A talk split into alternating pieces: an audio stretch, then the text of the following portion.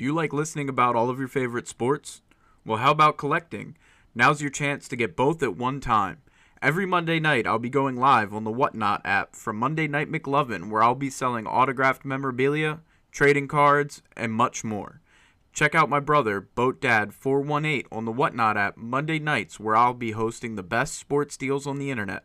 That's Boat Dad 418 on Whatnot. The NFL trade deadline has come and gone. Who were the winners and losers of the weekend, both on the field and at the deadline? All that and more right now on Zac and JMar.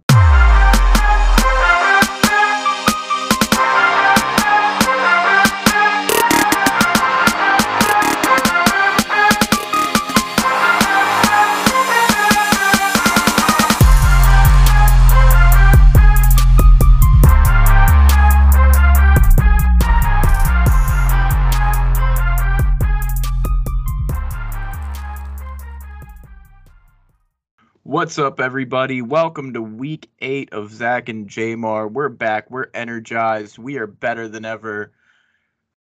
Glad to have you all here today. And JMar, how you doing? I feel great. I took a nap. Like I, so I feel like a like a child right now. I'm wide awake. I got energy and whatnot. It sucks because won't be able to go to sleep tonight, but we'll worry about that later.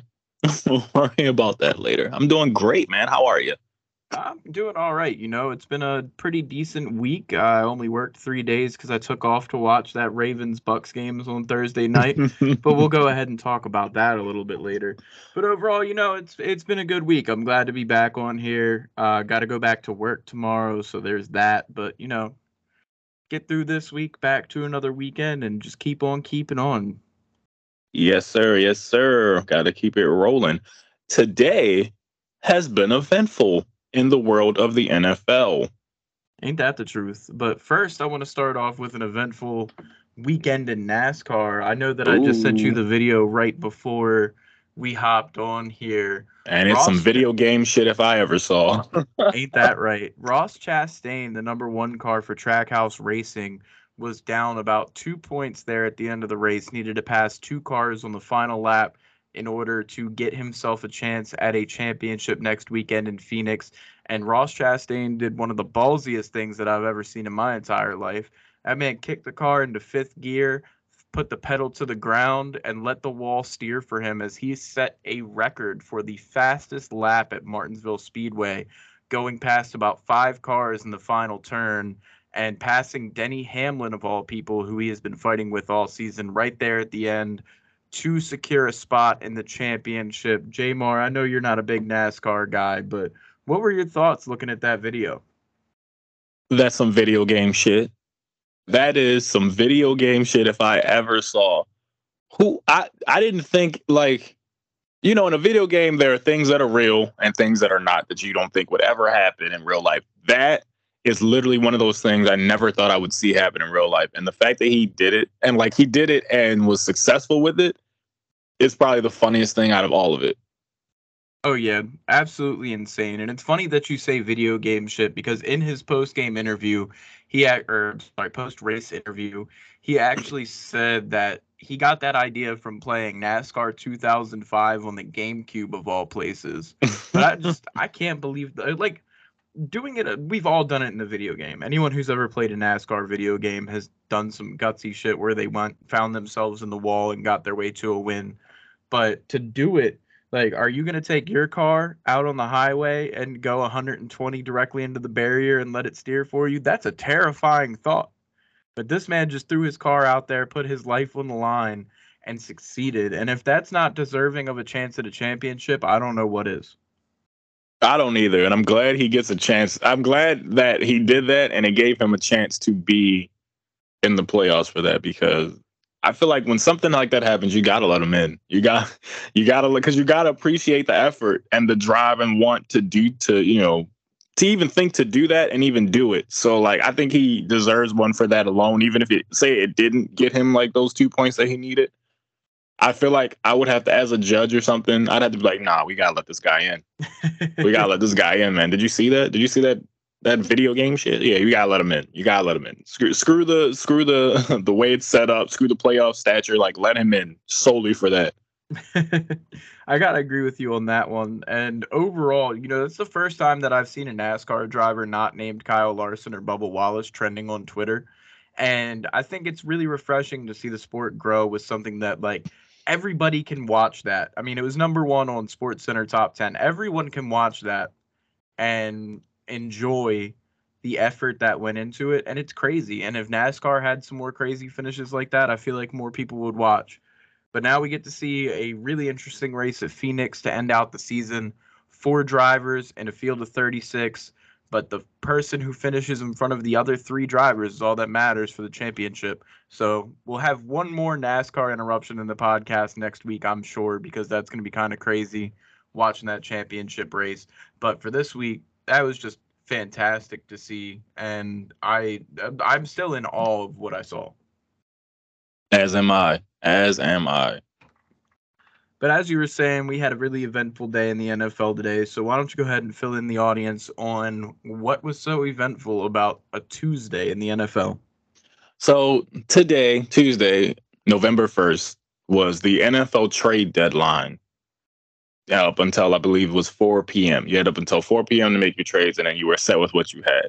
Yep, usually, right. Usually, the NFL doesn't have a large number of trades. You see about four or five. You don't usually see like my phone doesn't blow up throughout the course of the day because of NFL trades the same way like the NBA does, for instance. Right. The NBA, like all day, your phone blows up for trades. I don't, I've never seen the NFL, as far as I can remember, have this many trades in one day at the deadline. So that to me is what made this so eventful. And then some of the names even still make it even more wild.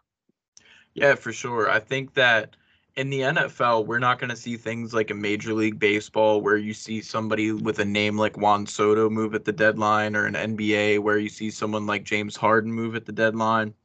It's just not that type of trade deadline. But this was much more exciting than most. We definitely didn't get to see like a top quarterback move or even really a top wide receiver. But we did get to see a couple all pro level talents move from team to team, a lot of draft picks traded hands and it seemed like the story of this trade deadline was the rich got richer and the poor punted for 2023. that's a great way to put it. And then sure enough, that's exactly what happened. So how do you want which which trades you want to start off with? Like because all of these trades are big time, but some of these are bigger than others. Which one you want to start with? Do you want to start in Baltimore or where you want to go? Oh no, I want to save Baltimore for a little bit okay. later. You know, right, give everybody something fine. to listen for uh, on the way. I think I'm going to start here, uh, but first let's uh, figure out how we're going to do this. I think that we go old school grading style, A through F. We've got pluses and minuses. We're going to give our grades, and then we're going to talk about why exactly we gave those grades.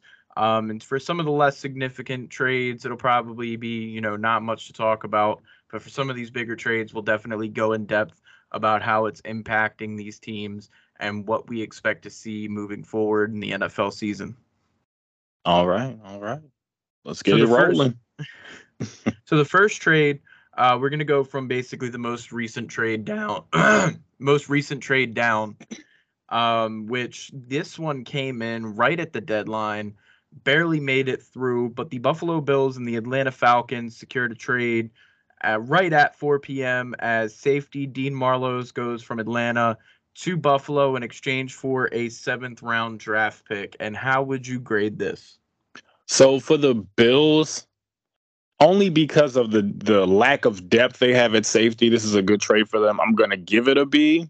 I don't think it's like a major B. Mm, B minus. I give it a B minus because this isn't a well known. You, you didn't give up a lot to get them right? Like you only gave up a seventh round pick, so excuse me for that for the Bills, I'll give a B. For the Fal, I mean a B minus. For the Falcons, I'll give it C plus because you only got a seventh round pick for it. And what I'll have to say, uh, my opinion on this trade is Dean Marlowe's um, may have had better years behind him, but this season overall, he hasn't had much of an impact for the Falcons. And Buffalo definitely needs that depth at safety as their secondary isn't necessarily their strong suit. It's mostly their front and their linebacking group. But D Marlowe, he I mean, he hasn't had an interception all season long. And any safety who's not getting you at least a couple turnovers isn't really going to make a huge impact on your defense, but it will be something that will come in handy later on if there are injuries or anything like that. For the Buffalo Bills, I'm going to have to give them a C minus on the acquisition because it does shore them up, but it's definitely nothing sexy. And for the Falcons, I'm going to have to go with a solid D plus because a seventh round pick, a seventh round pick doesn't really that's not going to help shape the future of your organization in any significant way. I don't want people coming at me with the, oh, but Tom Brady was a sixth round pick.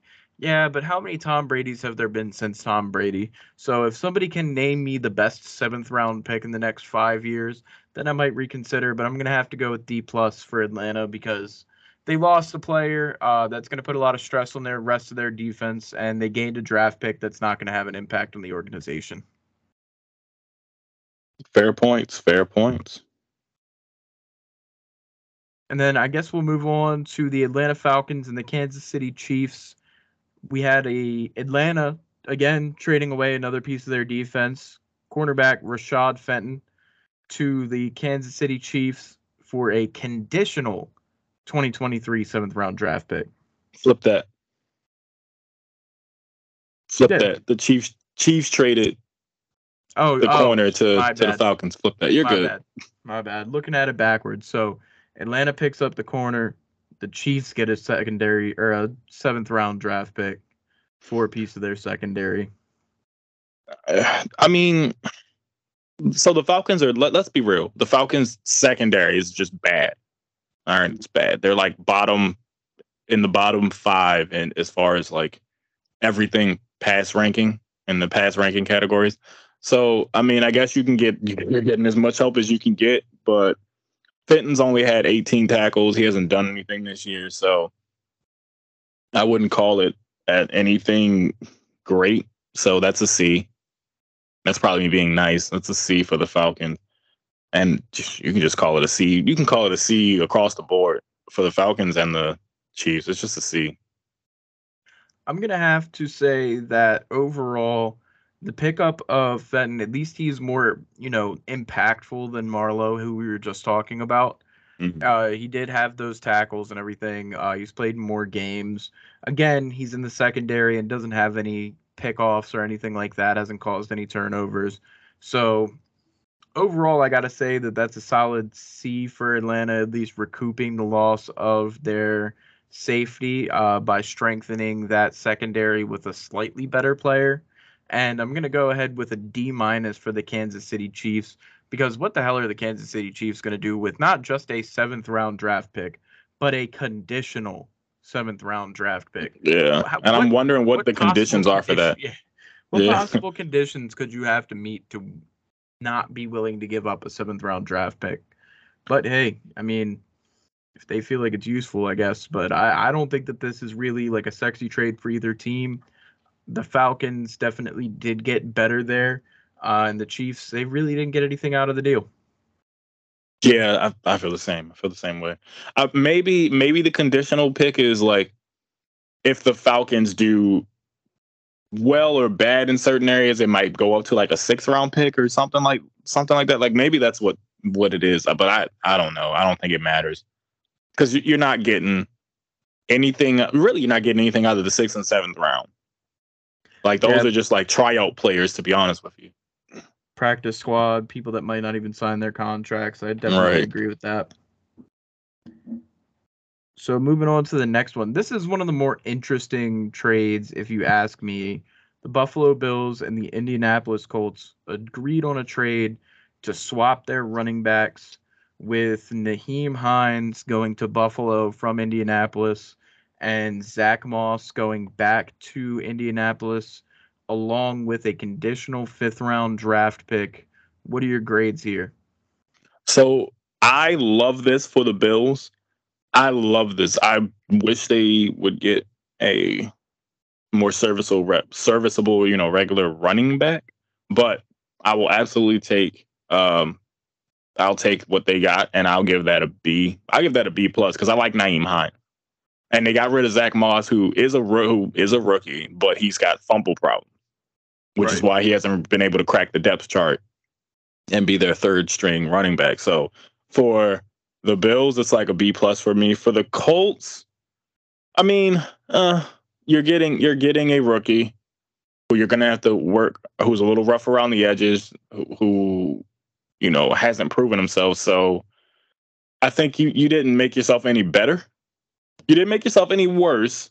Actually, no, you might have made yourself worse because at least Nyheim Hines was your pass catching back, and that's gone. So I don't know if you want to put Zack Moss in that place, and if so, I don't know how good that's going to do you. So I'll give them. Ugh, you get a C. You get a C.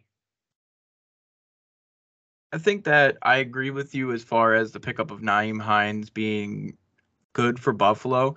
Overall, Buffalo's backfield has been backfield has been less than impressive so far this season. I mean, Devin Singletary. Oh, I'm sorry, Singletary. Um, you know, he's been tackled by that fumble bug a little bit this year too. Not as many lost, but he's definitely not been holding on to the ball great. And then also Singletary, he he's just not he, he gets a lot of hype, but he does not get you that bell cow back status. He's a little bit more of a finesse back, and he's not always going to go out there and get you that extra yardage when you need it. Luckily, you got Josh Allen who outrushes Singletary most games, uh, which is important. But overall, I think that it's not great um, for the Indianapolis Colts um, I'm sorry. Hold up. My mom's calling me.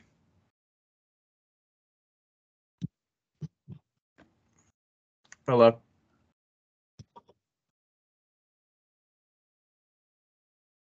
Oh, uh, I got you. I'll hang up for you.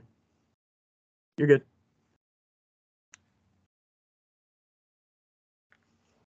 Sorry about that short recess there, audience. My mother accidentally butt dialed me and did not know how to hang up on Facebook Messenger. I love go that. keep that in there. that's awesome. Uh, I feel like you know that's the good unfiltered podcast content that they come here to see. That's uh, awesome. so sorry about that. I was stumbling on my words when I was sitting there looking at the phone ring because I'm like, her calling me at nine o'clock. Thought it might have been an emergency. Thankfully, it's not.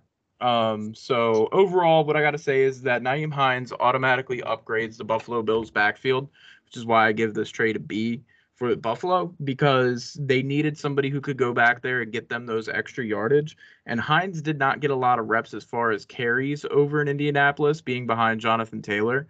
So I think that he's going to get more opportunities here, and he's going to be a big time upgrade for the Buffalo Bills. And as far as Indianapolis, I think that it's good for them that they wound up getting a rookie back in Zack Moss because even though he has fumble problems, I think that they're the first team that we've talked about so far that are truly punting to next season. They've already benched their starting quarterback for somebody that most of us have never heard of, unless you're a Texas fan in college football. And they get this rookie running back who they're going to have multiple years with. They're going to be able to work with. He's going to be able to see Jonathan Taylor, his work ethic, learn from him, develop under him, behind him and also they get a fifth round pick, and a fifth round pick is where you can find a lot of diamonds in the rough as far as like linebackers that have slid down for one reason or another, or you could find a good corner that goes to a small school that could turn out good for you. The fifth round is a high value round. So I think that this is a B for both teams because that's where you can really catch people slipping. And this automatically upgrades Buffalo's backfield where they can come out with a two back set next week and be able to churn more yards and maybe t- take some of that pressure off of Josh Allen.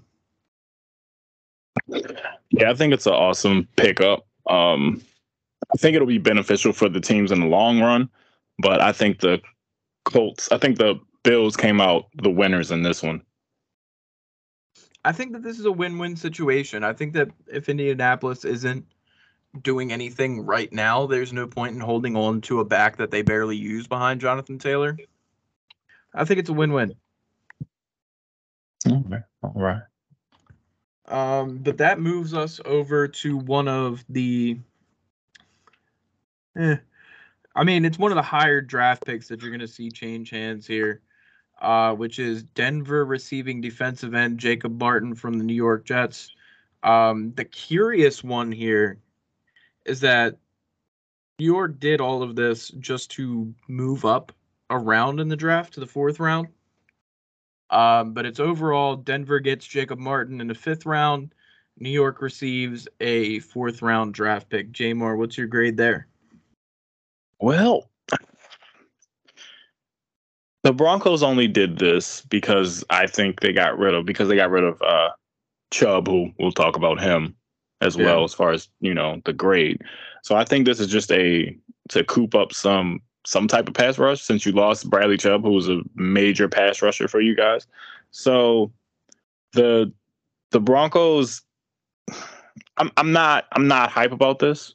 Like I'm not. It doesn't excite me but I'll give you a C plus for effort. Like it doesn't doesn't excite me, but you got you know you got a fifth round pick out of it. It won't be in this year's draft, next year's draft, but you got a fifth round pick out of it, and you only gave up a fourth round pick to get them. So you get a player and a pick.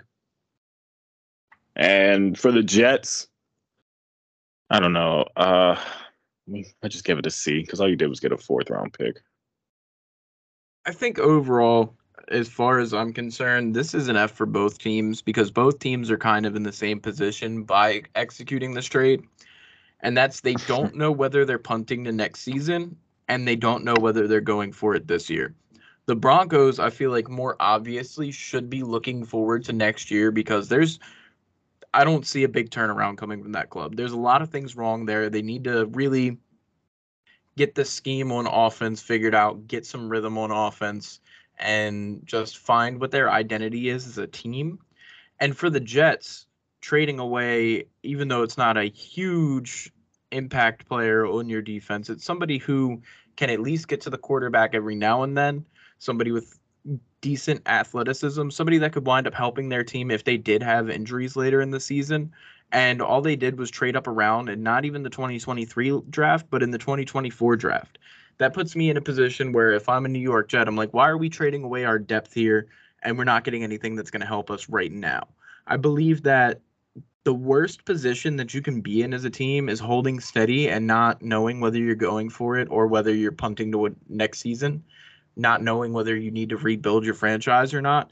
And I know that the Jets, they're not used to being in this position where they have a real chance to make the playoffs, but the Jets are actually a decent football team this year where the Broncos are not. But the fact that neither of them know what they're doing, whether they're going for it or whether they're waiting until next season to see if they can improve, I got to give an F on both sides because that indecisiveness will eventually put you into a scenario where you're having what a 9 and 8 season, barely making it into the playoffs and then you just continue to sit in the middle of the draft and get worse and worse and you never make big strides for your club to put yourself in a position for contention.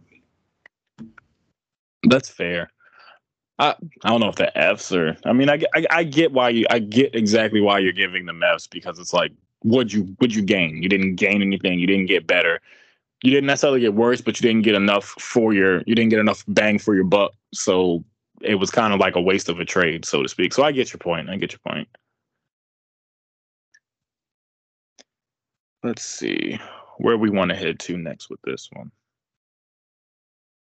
You want to go to Detroit? Uh, uh, Mike's muted.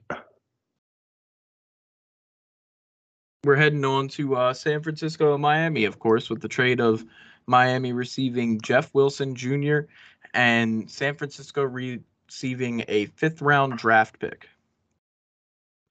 So for the Dolphins, I give this a B plus. This one I'll give a B plus because with Wilson and with the fact that your head coach is um, a former Niners head uh, coordinator. You're getting that scat back who can also run the ball very effectively, which Miami really needs since they, you know, they let go of a player or two. So I think getting Wilson is a good good deal. So I definitely give this a B plus. For the Niners, I mean, let's be honest, they're trying to recoup some draft picks, right? Like they're trying to get some draft picks back. So a fifth rounder. I mean, it's eh. So you know, you'll get a C from me. You can find some hidden gems in that round. You, you can in the fifth round. You can find some hidden gems. So, I'll, but I'll give it a C just because they've lost so many draft picks. This this won't really help them too much, but it won't hurt. Well, one trade that we are not going to cover in this, uh, but I'm going to bring up to validate my grades a little bit, uh, is the trade for Christian McCaffrey. Like, obviously, mm. the 49ers gave away a lot, and we'll get to the impact that Christian McCaffrey is already making on the Niners offense. We'll get to that uh, in the next segment. But Jeff Wilson Jr. for Miami, I will say, is a big upgrade because they've been kind of just running with that one back. Uh, they definitely needed an upgrade in that room. Like you said, McDaniels was a former offensive, or I'm sorry, offensive coordinator in uh, San Francisco, right? Yeah. Yeah. So he was an offensive coordinator in San Francisco. McDaniels obviously has a really good feel for offensive scheme. I mean, look at Tua this year. Now that he's been back from concussion, Tua's been once again tearing it up in ways that he hasn't really shown in the past. And I think that you can attribute that to Mike McDaniel. So getting a back that knows his style of offense and can get in there and, like you said, get those yards and really be that kind of Gus Edwards type back that's going to get you those yards and work hard for him. I think that's a huge win for Miami to get Jeff Wilson Jr. And for the 49ers, like you got to know what a player is going to get you. And getting a fifth round pick out of a running back that was obviously the odd man out in your running back room is a I mean, getting a fifth round pick for it isn't anything to frown at. So overall, I'm going to have to say for the Dolphins, I give it a B plus, and for the 49ers, I give it a B minus because they know that they're going for it, but they traded away a player that they didn't need and they got a little bit of capital for it in a round where you can get some value picks. So I'm definitely not mad at the 49ers or the Dolphins for making this trade. I think it's going to work out for both of them, but overall, Miami wins the trade right now just based off of what their current needs are. I I'm with that. I'm with that one thousand percent. I just I just like what Miami's done to get what they have, considering where they were before these trades, and I think uh, Wilson's going to be a good addition and very helpful for Tua. All right, so that brings us to our next trade which is the Jacksonville Jaguars are receiving wide receiver Calvin Ridley, who is suspended for a year by the NFL for gambling on NFL games, or allegedly gambling on NFL games. And the Falcons get back a 2023 conditional fifth round and a 2024 conditional second round. What do you think about this trade, which is one of the more interesting ones of the day? Listen, this is an A. This is an A for Jacksonville. Like you can't you can't script that any better. You get Calvin Ridley, who by all means probably would be having an all pro year if he were playing right now. Especially with especially, you know, with Drake London and all those guys and, and Kyle Pitts and all those guys in Atlanta but Jacksonville, one, addressed the need. They still needed a wide receiver. Yes, even after they did all those signings in the offseason, you, you signed Christian Kirk. You had um you had Marvin Jones, and you went and picked up uh, a tight end too. And all these things, and you still you guys still kind of struggle a little bit on the offensive end. And Calvin Ridley, he won't play this year, but in the long run, he's probably going to be the number one receiver for uh, Trevor Lawrence. And 100%. I think that's that's the best that's the best part about all of this. And Calvin Ridley is still very very young. Let's not forget that he's only been in the league for about what three three four years. This would have been his fifth year. This would have been his fifth year. Okay, I'm yeah. oh, wow, I'm out of it. well, he only played five games last year, and with him missing the whole like year this season, it's yeah, kind of still you, know, you remember those first three years. You don't really remember the last two. Yeah, he's he's gonna he's come he's gonna come in with fresh legs and he's gonna come in definitely with a chip on his shoulder considering what transpired for him. But this this is a great great pickup for Jacksonville. So this gets an A for me. And what was the what were the draft picks? What did the what did they get for him? Let me see. 2023 fifth, 2024 second, both conditional. Steal. That's a steal. Oh yeah. You got a second and a fifth round pick for a top 10 talent wide receiver wise. That's a steal. So yeah, they get a they definitely get an A from me. And for the Falcons, I mean, you guys are just trimming off dead weight. You're rebuilding, and this is your way of doing it. You'll get a you'll get you get a B for me because you got that second round form. Um, and the fifth. That just I don't I like I said, I wish I understood more about what the conditional picks were and what what what all is going into that. Uh but you know, good job for it's more of a win for the Jags than it is for the Falcons in my book. So I'll give them what did I say? A B, B minus, maybe a C. I don't remember, but I'll, I'm I'll, pretty I'll, sure that you said it was a B. I said a B. All right, let's go with a B. That's what I said. Boom. So I'm reading up on this now. It is conditional that Ridley. It's content. It is contingent upon Ridley being reinstated by the NFL. So if he gets reinstated and he plays, then they get those picks. Well, he, okay. all right. I don't see why he wouldn't be reinstated, but all right. You could have just flat out gave him that. It's fine. Yeah. I mean, I guess you can never be too careful, right? Yeah. I mean, it's better to cover your ass. So I understand. But overall, I got to say, Jacksonville knows that they're rebuilding. They they had a really good start to this season and they're very close to contention and I think that this could be a huge impact acquisition for them come 2023. And they're only losing a fifth round pick this year and a second round pick next year. That's a steal as far as I'm concerned. I think right. that Jacksonville they got a receiver that averages over 13 yards per tar or not yards per target, yards per carry, yards per catch, yards per catch. Yeah, yards yes. per catch. One of those words. One of those words.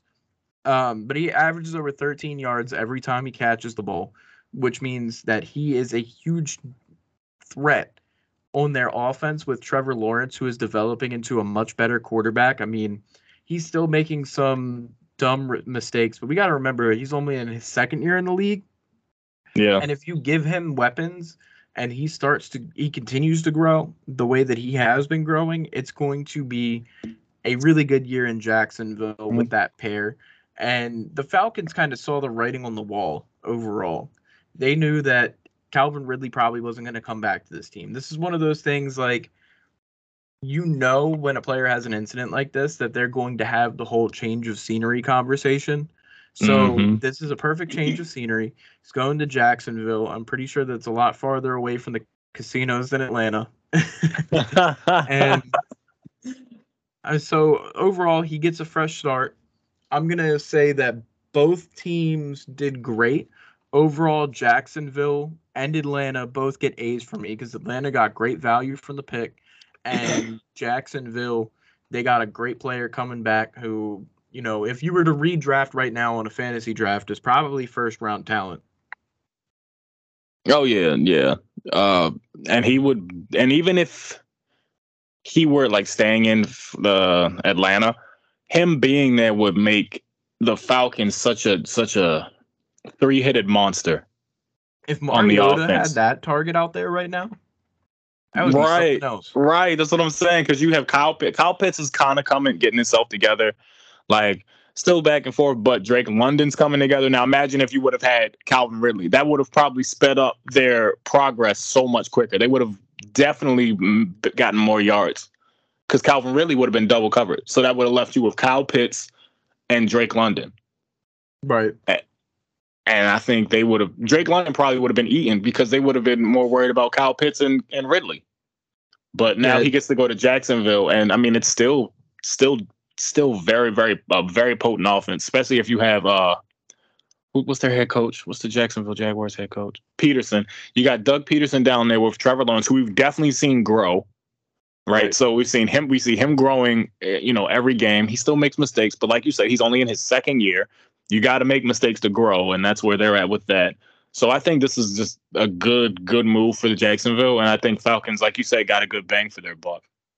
Absolutely, great trade for both teams, which brings us into probably the biggest trade of the deadline which is the Miami Dolphins receiving Bradley Chubb and a fifth round pick for Chase Edmonds, a first round pick, and a fourth round pick in 2024. Steal. Getting steals. I mean, actually, that was a fair trade across the board on both ends. I, I didn't think the Broncos are really going to trade away Bradley Chubb. But I mean, I guess trade him while he's hot, so you can get your as much as you can from him. And I think like, it's a good move because they definitely needed running needed um some running back depth with Melvin yeah. Gordon and Latavius Murray being the main two, and Chase Edmonds helps with that. He also helps be the scat back, being able to catch the ball at the backfield. So that's another big, big thing for them. The Dolphins are out here just making moves, and the Dolphins needed Bradley Chubb. Yeah, Dolphins they needed him for that. Definitely needed a linebacker. Yeah, and and that pass rush ability that he gives you has been something the Dolphins have been in dire need of. They've become thin at the secondary with uh with uh Xavier Howard and Byron Jones in and out of the lineup. They haven't really gotten any pressure. I think they lost two of their best pass rushers this season already. So gritting Bradley Chubb for what they got him for, it, it's definitely a good good move. I give the Dolphins an, an A minus. Right. And I'm only giving them the minus because we need to see how this all transpires. Right. So that's where the minus comes in. And I think the Broncos, the Broncos will get an A out of me because you got a running back and you still managed to get a couple draft picks for them. So yeah. I'll give them, I'll give them that that A. So I think every, I think everybody wins in this one. I don't think there's any bad blood with this one. I think every, everybody wins. I think overall, I got to give the Miami Dolphins an A plus here. They saw a need, they addressed it, and they went out and made a trade that did not harm them on any side. Like, yeah, they gave up a first round pick, but we already know the Dolphins are going to be towards the bottom of the first round anyway. So it's not like they're giving up a top 10 pick. The Dolphins are more than likely going to be in the bottom 10, which is going to be really you know, it, it's closer to a second round pick than it is a first round pick. And having Bradley Chubb on that defense where the Dolphins really needed a playmaker, it's going to have a huge impact for this team.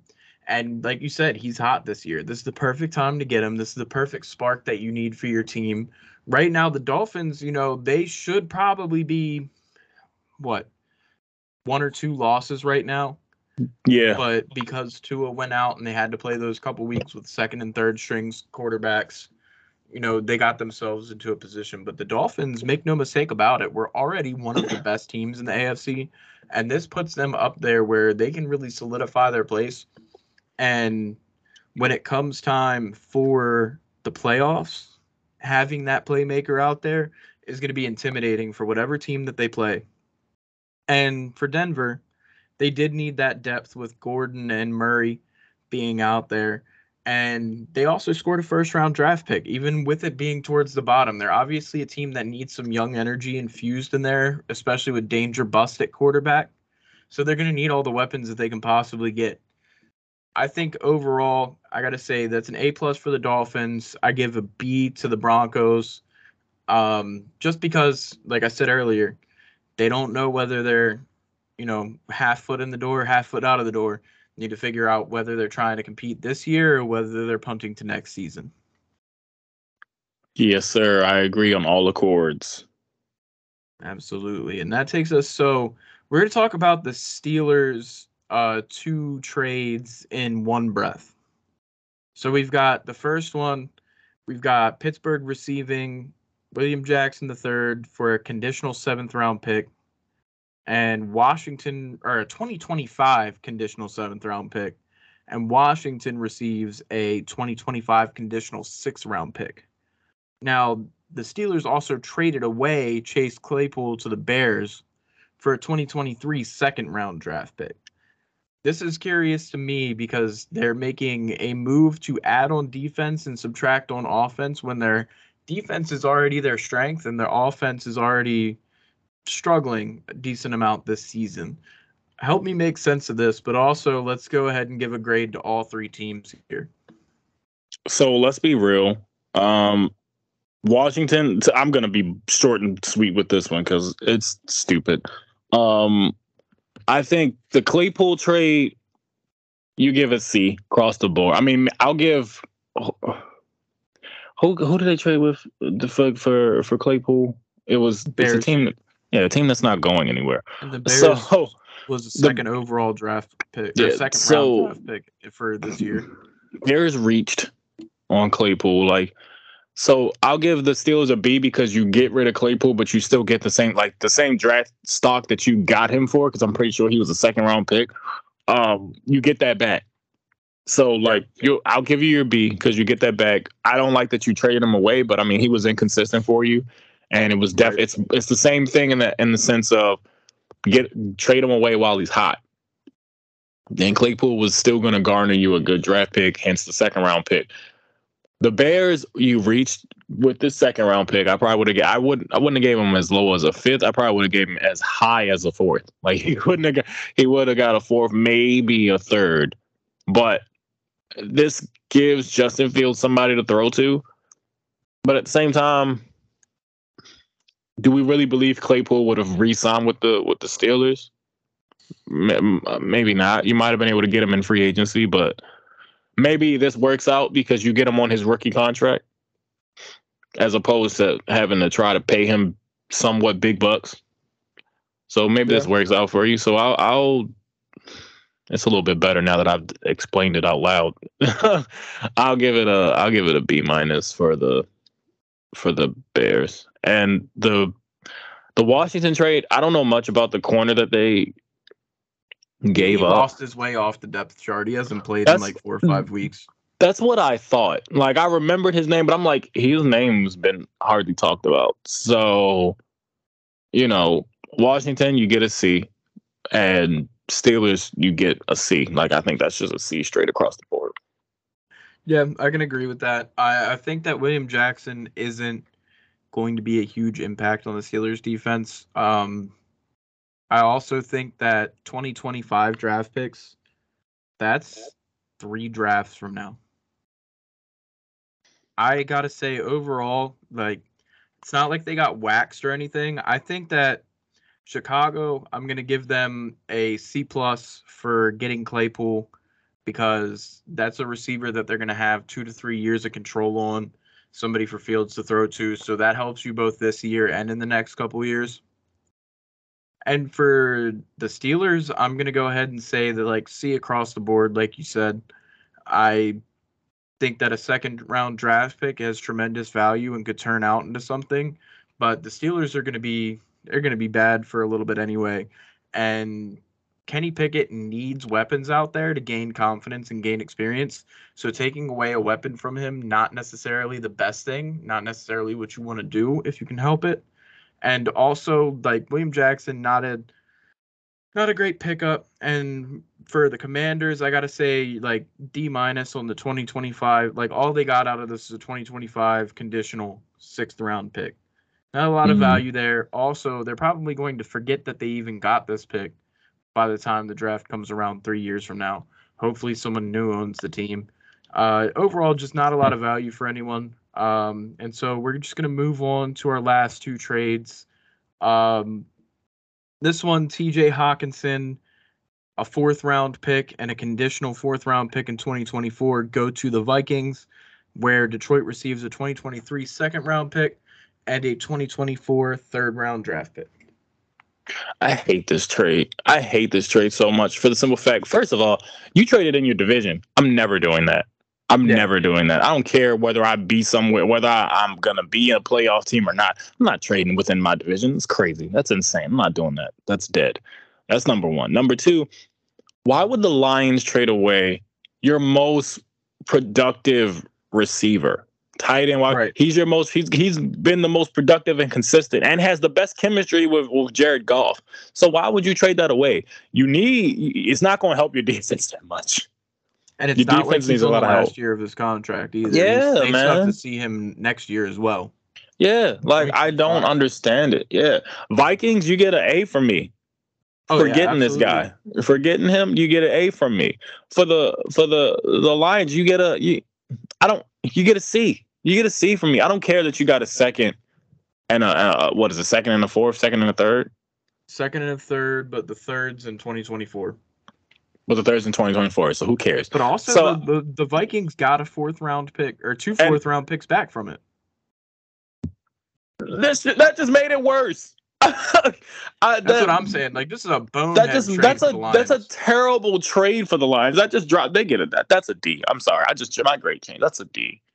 because you, like I said, you got rid of your most productive player offensively for a weak draft. Yeah, y'all, that was so stupid. A receiving tight end is not a commodity in this league that you let go very often. That's Especially since we're in a passing league. This is right. a passing league. Remember that. That's why you don't see the Kelces and the Andrews of the world moving from their teams. We're in a passing league. You need a big tight end to really make an impact. And the fact that the Lions had a young tight end on a young team who's trying to compete with not just this year, but another year, they could take his fifth year option on to next year. The fact that they traded him away to a division rival, like I gotta give it an F to the Lions because like if they would have traded Hockenson for straight up a second and third, I'd have been like, all right, that's a solid trade. That would have been a B for me. But the fact that they also lost two other draft picks, you you gained barely anything as far as draft capital.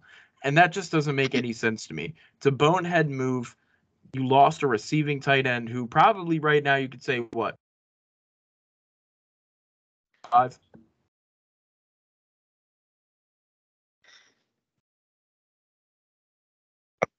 Oh, lost your audio. Lost my audio. Oh, or maybe it was it just it it the camera did some weird thing, and I yeah, thought yeah, I did. I, I thought I didn't I hear saw you. it skip. I was just kind of. Uh, did you hear me calling boneheads and everything? I heard bonehead, and then like that's when the thing happened. I'm like, oh, wait a minute, and did I didn't know I, I, the thing was happening. It, it just like your your your camera went off, and I just assumed when it when it went off, it got quiet. So I assumed that you were you might have been talking, and that's not what was happening. But anyway, no, I think I came to a stop. I don't know. We'll see we're just leaving all the errors in here, folks. It's been a That's bumpy ride so far today, but y'all are going to listen to all of it because we're just going to give you authentic, unfiltered, whatever the hell is going on around these parts. roll it. Skype's being kind of moody today, but that's okay because we only had one trade left to talk about. And to me, because it's my favorite team, one of the most important trades out of all of these. And also, it is kind of one of the bigger pickups picking up an all pro linebacker in Roquan Smith. Baltimore Ravens receive Roquan Smith. They trade away some dude named AJ Klein, a second round pick, and a fifth round pick. Ravens got a good deal out of this. You I get agree. a pass rusher who can also, unless you um, outside of putting him in man coverage, he's a good zone linebacker, right? If you have to put him in a, a zone defense, that's good for them because he can he can cover his area pretty well, pretty effectively. And he's a great, great pass rusher. So I think they addressed two needs in one in getting him. And pass rusher was definitely one, and I think they addressed that perfectly. I just wish they would have went out and traded for a receiver. I, I just I just wish it. I just wish we could have traded for a receiver. Yeah, I'm definitely not mad at this. They're they definitely traded for him with the hopes that they can extend him being mm-hmm. 25 on hit the fifth year of his rookie deal, they're definitely going to try and extend him here. And it's a huge pickup. The defense has been missing pass rush. Jason Pierre Paul was a great pickup to help with that. And he's made an impact. But now adding that extra player, like you think about it, the Ravens probably were one or two pieces away as far as just getting pressure on the quarterback mm-hmm. on the mm-hmm. defense because they have a decent secondary. If they can stay healthy on the secondary, and I think right now going from Thursday to Monday without playing, that's a huge win for them because they're. I think there's something like they're gonna have played one game in 23 days at some point this month. Yeah, something a, like that. Not a lot of Ravens football in November, and this they're getting healthy. They're upgrading the team. DeSean Jackson's probably going to be playing on uh, Monday night against New Orleans, and now they have Roquan Smith with pretty much almost a full week to make sure that he's ready and available for that Monday night game. I think it's a great pickup. I think that this takes the Baltimore defense to another level, but I am hugely disappointed that they didn't trade for a receiver. So for this trade, I'm going to go ahead and say that the Bears, in my opinion, they get for a second round pickup, I gotta say that's probably a B plus for the Bears. With him being mm. on last year of his contract and knowing that they're probably not going to be able to extend him, and for the Ravens, I gotta say like that's a that's an A minus for me. You found a spot that you needed to upgrade in and you went out and you got a high quality player. This reminds me of when they traded Minnesota for Yannick Ngakoue back when they still had um oh man, who was on the other side of that that pass Yeah. rush? Duvernay. No, not Duvernay. Why am I thinking? Oh, you're talking about Doomerville. Doomerville. Doomerville. That's who I mean. When they had Ngakoue and Doomerville on the line, that was that was a duo to be reckoned with right there. Yes, it was. Now that they've got Roquan Smith over there, they combine him with JPP, Calais Campbell, Patrick Queen. That's starting to look like a defense that you don't want to mess with. Yeah, I I didn't get out my grades, but I think I have the same grades as you. A minus for the Ravens and a B. Would you say B plus? Yeah, Yeah. I think I think that's fitting for this, um, because we know the Bears are rebuilding and the Ravens are only trying to improve for this year, which great, love it, fantastic, and that's all fine and well. I I'm fine with everything. I just wish they would have gone to the Jets. The Jets had two receivers that they would would have probably traded away. It just I'll say this, maybe it would have depended on what they were asking for those two receivers. Yeah, but like the fact that you could have gotten a Claypool for a second. I mean, obviously they traded away their second this year, and they're not going to trade the Steelers. But the fact that they could have gone out there and gotten somebody that level for a second overall pick, it makes me wonder why they didn't pull the trigger there. I think that Mhm, Greg Mo- Greg Roman probably says we're a running team, we feel comfortable. But that's Yeah. why we don't fuck with Greg Roman around these parts because he doesn't Not know at what all. he's talking about. Not at all. What's up, guys? It's JMar from the Zac and JMar podcast. Check out my new podcast, the Hitch and Hook podcast, along with my co host, Nick Ransom, where we talk all things NFL raw and unfiltered. Give us a follow on Twitter at Hitch underscore Hook. Again, follow us on Twitter at Hitch underscore Hook. Can't wait till you hear what we have to say.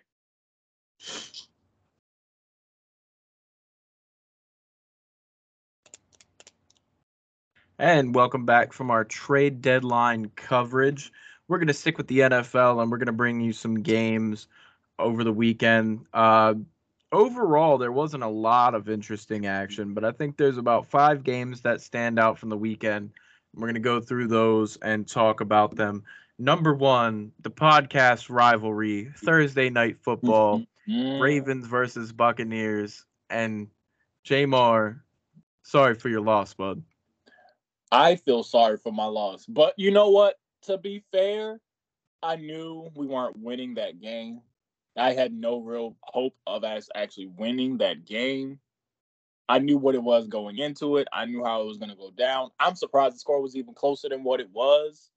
So, you know, it is what it is.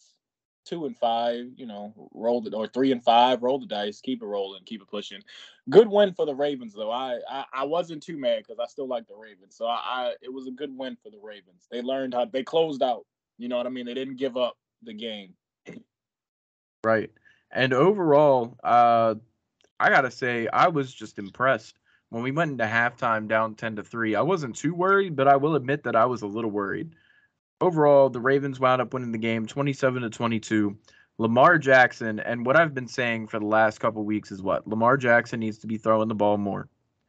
And Lamar Jackson, they finally got him back over 30 throws, 27 for 38 for 238 and two touchdowns.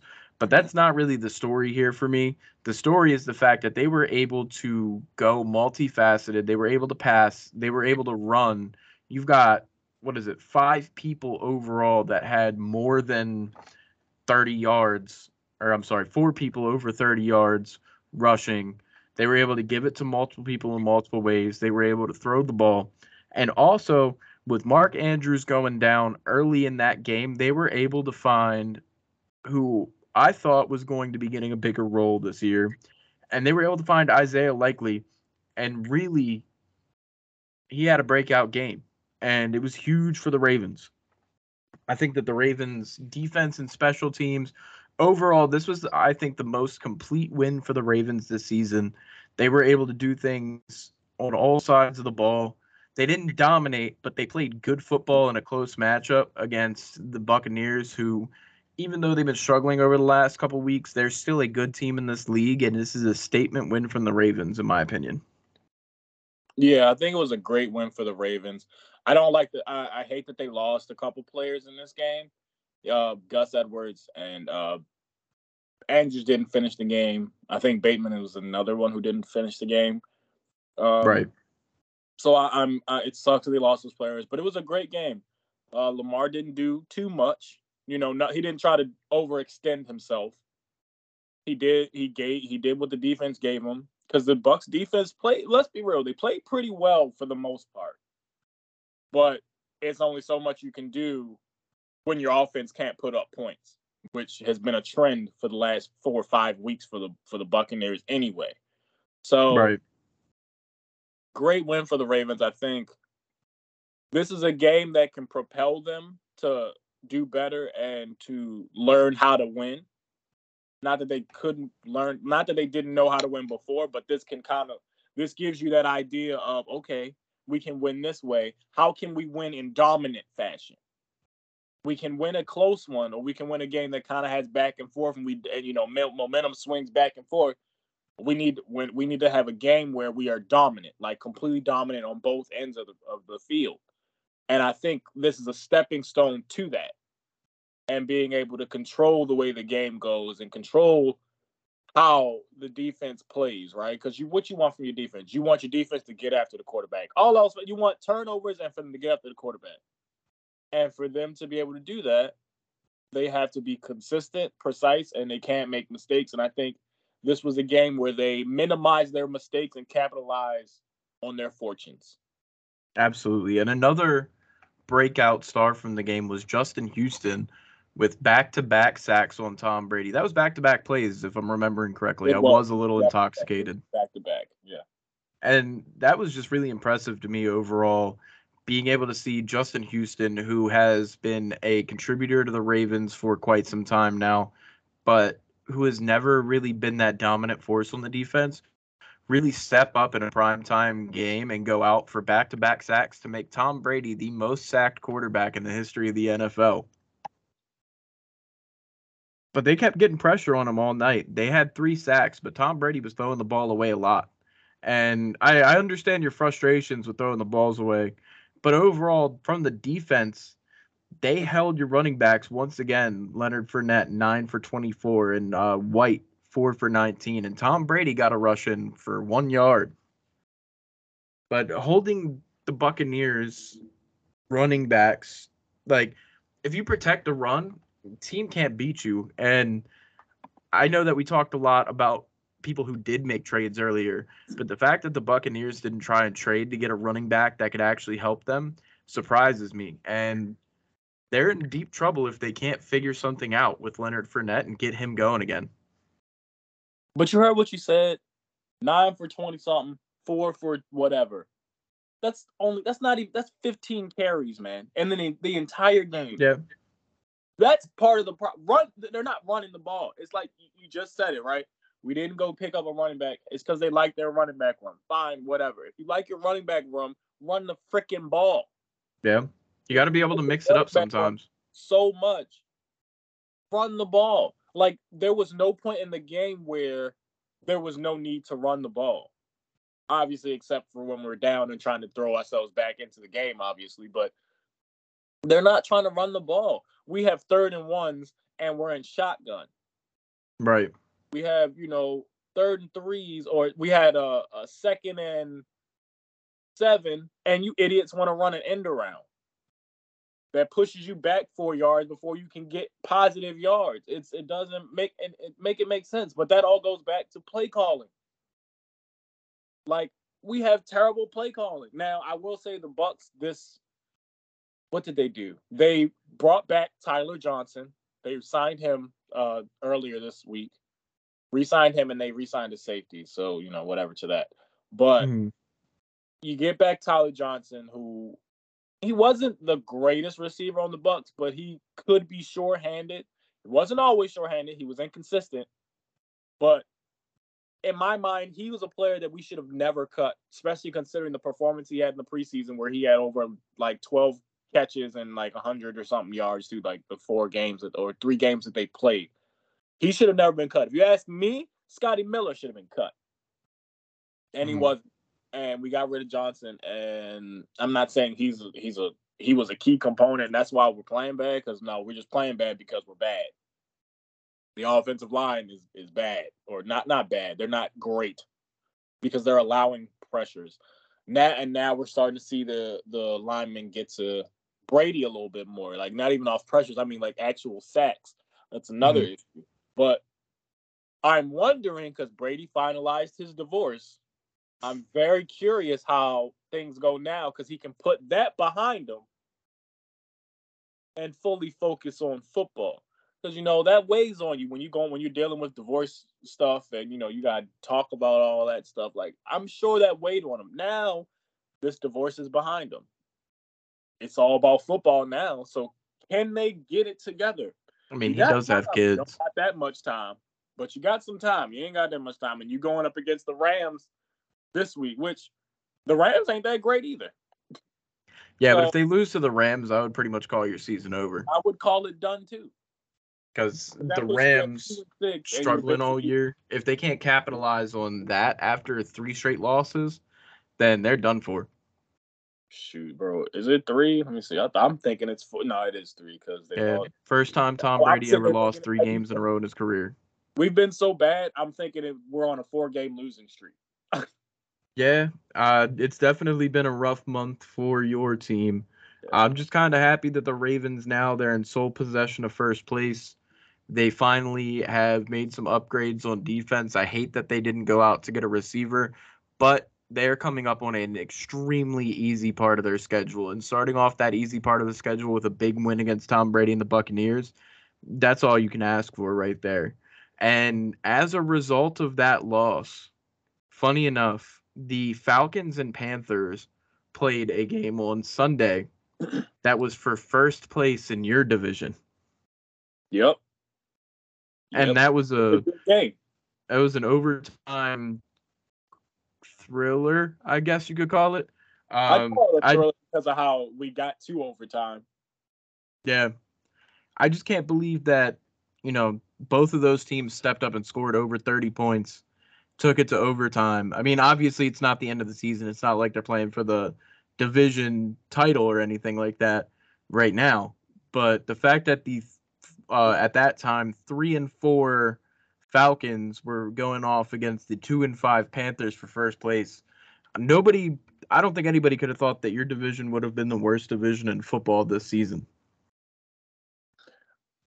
I didn't think it would be the worst, but I definitely thought it would be in the bottom because of the teams that are there. I, I definitely felt like that that that division's fairly weak, and and honestly, it, like I, like we said, it was the Bucks divisions to lose, and they're losing. So they yeah. they're losing. Uh, I don't think the Panthers are great. I think the Falcons are good. I think they're like they're like the Titans to me in the sense right. that they're not flashy, like they're not they're not that great, but like they're going to fight hard and play hard and do, and they're going to have big plays. There's going to be big play moments. Like that's how I feel about the Titans. Is the way I feel about the Falcons right now, and for them to be where they are is pretty great considering all that they have, especially on the defense. And that yeah. was a bomb win for Marcus Mariota and Younghoe Koo. yeah. Is that is that how you uh is that how you pronounce that? Probably not. I, I don't know. Ever since the memes, like you know, I don't really like my old chick, but that young Hoku. you know what I'm talking about. Yes. That's the only reason I even know that guy. it's the only reason I even know that guy. But overall, Philip Walker, Mr. PJ, he's impressing me, even in a loss. I mean, the fact that he went out there and threw for 300 yards, like he was an XFL quarterback, but he's proving that he belongs in at least a backup conversation in a league. And that's good to see, especially with did you see that the XFL announced the teams for the new comeback? I did see that. I'm I'm excited. I did see that. I tried to get to, I tried to be a writer for them. They they didn't reply to me, but that's neither here nor there. Yeah, I tried to do that the first time they rebooted as well, so I feel your pain. I was also thinking about going out there and trying out for tight end, but that's beyond the point. My, that was about 70 pounds ago. but uh, DC Defenders, uh, I'm all team DC Defenders because I was last time and I am this time again. I only it would be cool if uh, what was that guy from Ohio State? Um, I can't remember his name right now. Like Uh, Cardale Jones. Yeah. Yeah, if he could come back, that would be dope. I liked having him as my quarterback. But- But chill. I'm wondering we might be able to get some tickets. I might try to get some tickets to that. I just want to. I just want to go. Yeah, I definitely want to see an XFL game. Shit, maybe we can do an XFL podcast. Shit. I'll Maybe they don't want us as writers, but we can uh we can get in there as like the DC Defenders official podcast. If anybody from the DC Defenders is listening, check us out. We're here. We're Yeah. here. We're available. You can find us on Twitter, whatever. You need our contact info. Have your people talk to our people. Hey, We're our shoot, own people, but that's beyond the point. I'll, I'll shoot. I'll shoot a DM to them. I don't care. like, hey, check this out. All right. Well, that's on the agenda for after the podcast. See if we can shamelessly plug ourselves into being at least the DC Defenders official podcast, if not the XFL podcast. We're up for sale. We're up for sale. Pay me enough money where I can quit my job. Please. If, I'm, if anybody I'm working with is listening to this, that's a joke. I love my job. Mm, mm, mm. um, but overall, uh, the Falcons are kind of decent, and that's surprising. Always love an overtime game. I low key hate when an overtime game ends on a field goal, but that was a really exciting matchup. I think that PJ Walker, he's really starting to establish himself in the league, and I mean, Moore is making the best of his opportunity, or not Moore, Foreman is making the best of his opportunities with not having Christian McCaffrey in front of him in the running back room now with three touchdowns and 118 yards. Shit, I'm surprised he didn't get traded after that game. You know what though? I I'm curious with the way the Panthers are playing these last couple games. Do you think they'll extend their interim head coach to a, a long term deal? No. You got. You mean you're playing with house money? No. Definitely not. They're still two and six. But I, I mean, they've been playing better, with but- than what they were with Rhule. Yeah, but that doesn't mean that he's good. Rhule was just really bad, so you know. Puke Well, looks Rhule better than shit. You know what I'm saying? By the time Rhule had all these players that by the time Wilks got the job, Baker wasn't even playing. I mean, that's fair, but overall, I still think he would have to do something crazy, like get them to like seven and ten or whatever. He would have to do something crazy, like have them sniffing a playoff berth for him to get that job. I believe that a lot of people have learned from the college coach thing. If the Panthers don't go off after one of the more predominant coordinators in the league in the offseason, then they're just throwing away their money. Eric Bieniemy. Somebody needs to sign enemy. That's for damn sure. I mean, you just look at it. Mike McDaniel made a huge impact in uh, Miami. Like a lot of these coordinators, like Shanahan was a coordinator before. All of them, like, just sign coordinators, sign professional NFL head coaches who have been in professional NFL locker rooms. Stop going for the college coaches because it almost never works out. Never. And I guess that'll take us on to our next game. This one, I feel like a lot of people were probably shocked, but I would call this far from a shocker. The Giants are a fake ass six and two team. and the Seahawks have been a surprising five and three, but they've been a strong five and three team. And the Giants, I think, got exposed a little bit against the Seahawks with let's be honest, a lot of people have been trying to give Daniel Jones his due, say that they should extend him and he's a good quarterback now and this, that, and the third. Daniel Jones is very much the 17 for 31 for 176 and no tutties. That that is Daniel Jones's bread and butter. He's had a few really good games this season. They've gotten away with quite a few mistakes this year and were able to hold on to some games that they should have lost. But overall, like as soon as you take Barkley out of the oh, equation, then you're able to actually hone in on Jones, play a game, and the Seahawks just showed the Giants' weaknesses. And Geno Smith, once again, he didn't have a great game, but he's playing much better football. And overall, I think that we're to the point where we can talk about a Geno Smith contract extension because he's proven himself to be week in and week out a legitimate starter in this league. Yeah, I agree with you. I'm back on my mic, charged up enough. We're good to go. But but yeah, I um Geno's grown on me. I'm a fan. I I we talked last week about him potentially being an MVP. And yeah. I I'm I see it. I I can see it. I don't think he'll win it obviously. It's too many it's too many powerhouses going around for him to probably win it if they keep going but, in this direction, I don't think it's but, out of the conversation. I don't think it's I don't think it's out of it because he was before this week, he was top 10 quarterback wise as far as stats because he was 11, 11 tutties, three picks, and had over like a thousand, like I think either over 1100 or close to 1100. But um, yeah. he's played great. You know, he's played like Russell Wilson play, plays in that offense. Yeah. And to see that is fantastic, phenomenal, and great in and all of, of itself.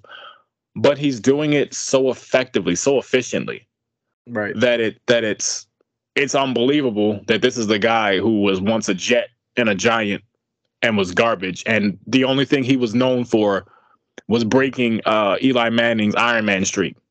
Yeah. And what he was saying that the head coach and the GM that were responsible for that wound up getting fired pretty much just because of that. Literally, I mean, I would have fired him too because why would you, had no reason to do that? You had no reason to do that.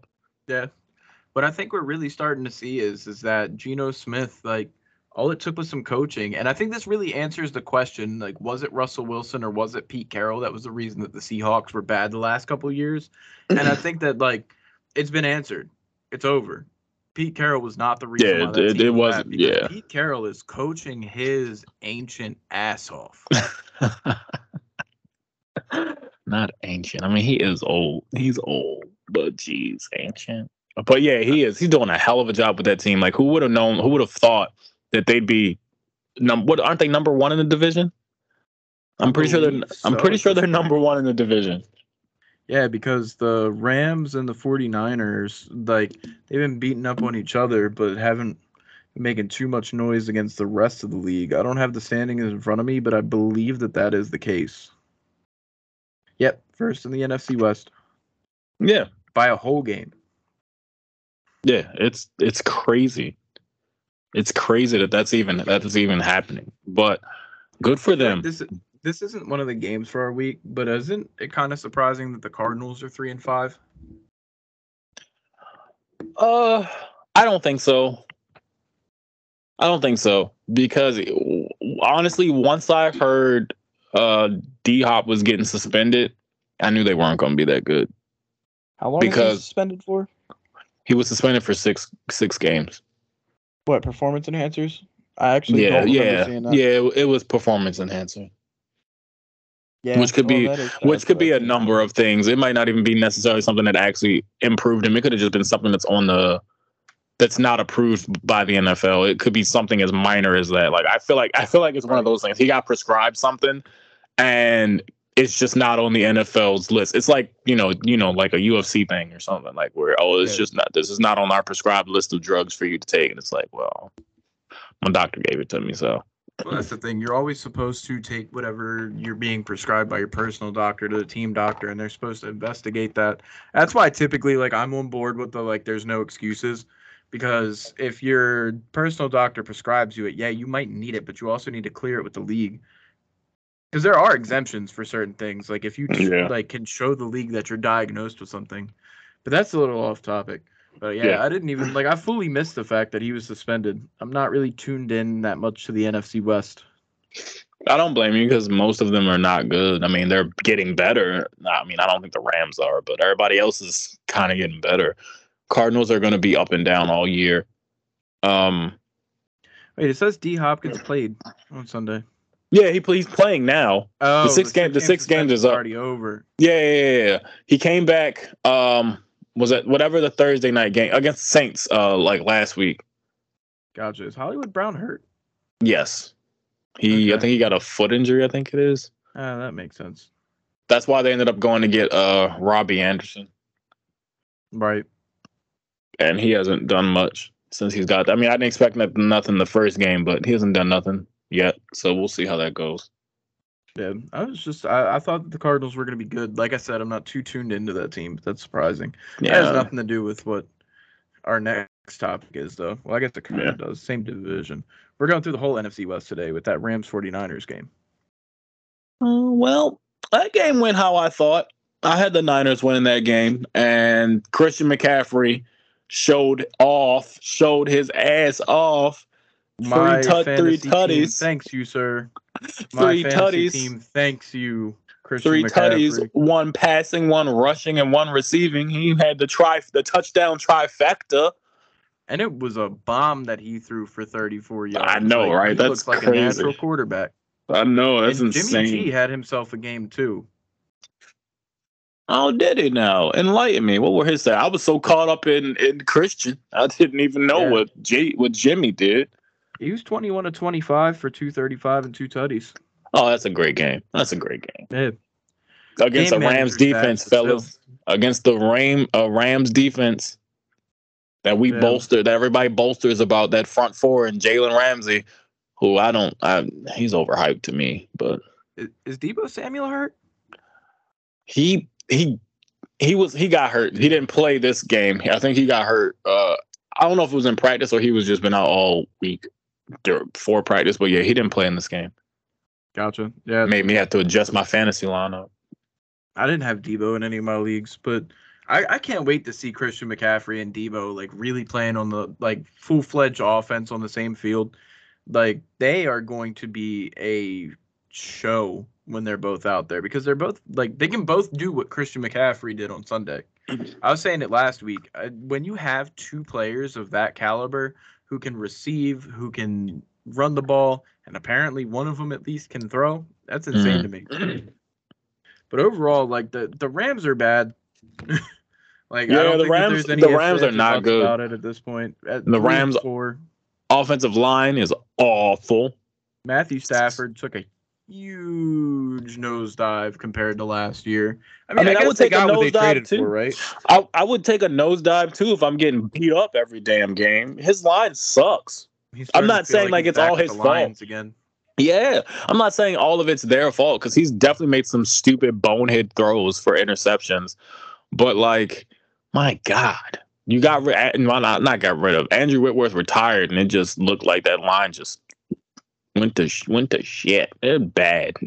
Well, Andrew Whitworth, he was another one that was ancient as hell. Like he was, Yeah, he was like gray 40 plus. he like was fo- he was 41 years old. Yeah, like- he was old as dirt, but he was Yeah. he was still good. He was still you know being able to keep the line together. But everything, all that's changed, man. Uh, That whole I think that whole line has actually changed. I think it's like two or three new players on that offensive line. It's they're banged up. They they can't run the ball. Cam Akers doesn't get any time anymore. They basically are saying you're and I, I think I'm pretty sure now they put him on like basically like you're inactive, like you're not gonna play. Uh, I mean, well, he he's just been bad. I picked him very early on in fantasy, and I've been pissed about it all season. I Cam. Akers is not half of the running back that we thought he would be for sure. Uh, Allen Robinson has done next to nothing Yeah, um on this team, but also this team isn't.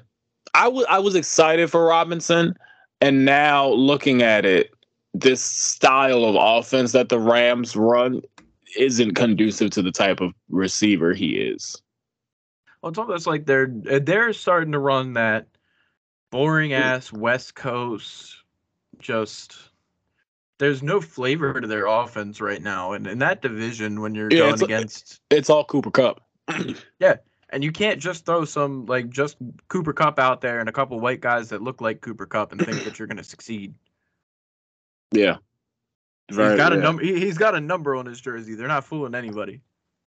but they still can't stop that man.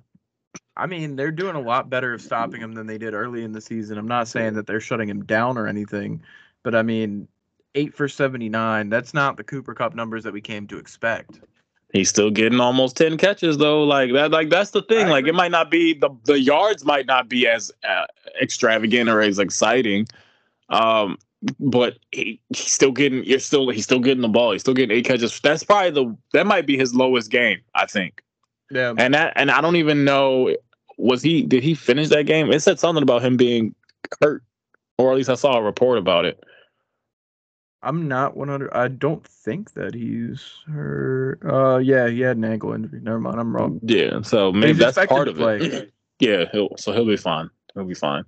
But you know, you got to throw to somebody other than Cooper Kupp, man.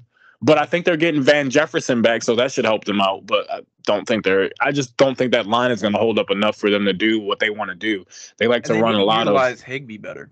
Yes, they they they like to run a lot of uh motion plays and stuff like that, but they like to run a lot of crosses. Like they're a very cross cross drag type team where you get you get the underneath, you get caught up in the underneath, and then there's the over the top or the intermediate. You know what I mean? So I think that that line needs to protect because a lot of these routes take time, and uh, that offensive line can't hold up for it to work.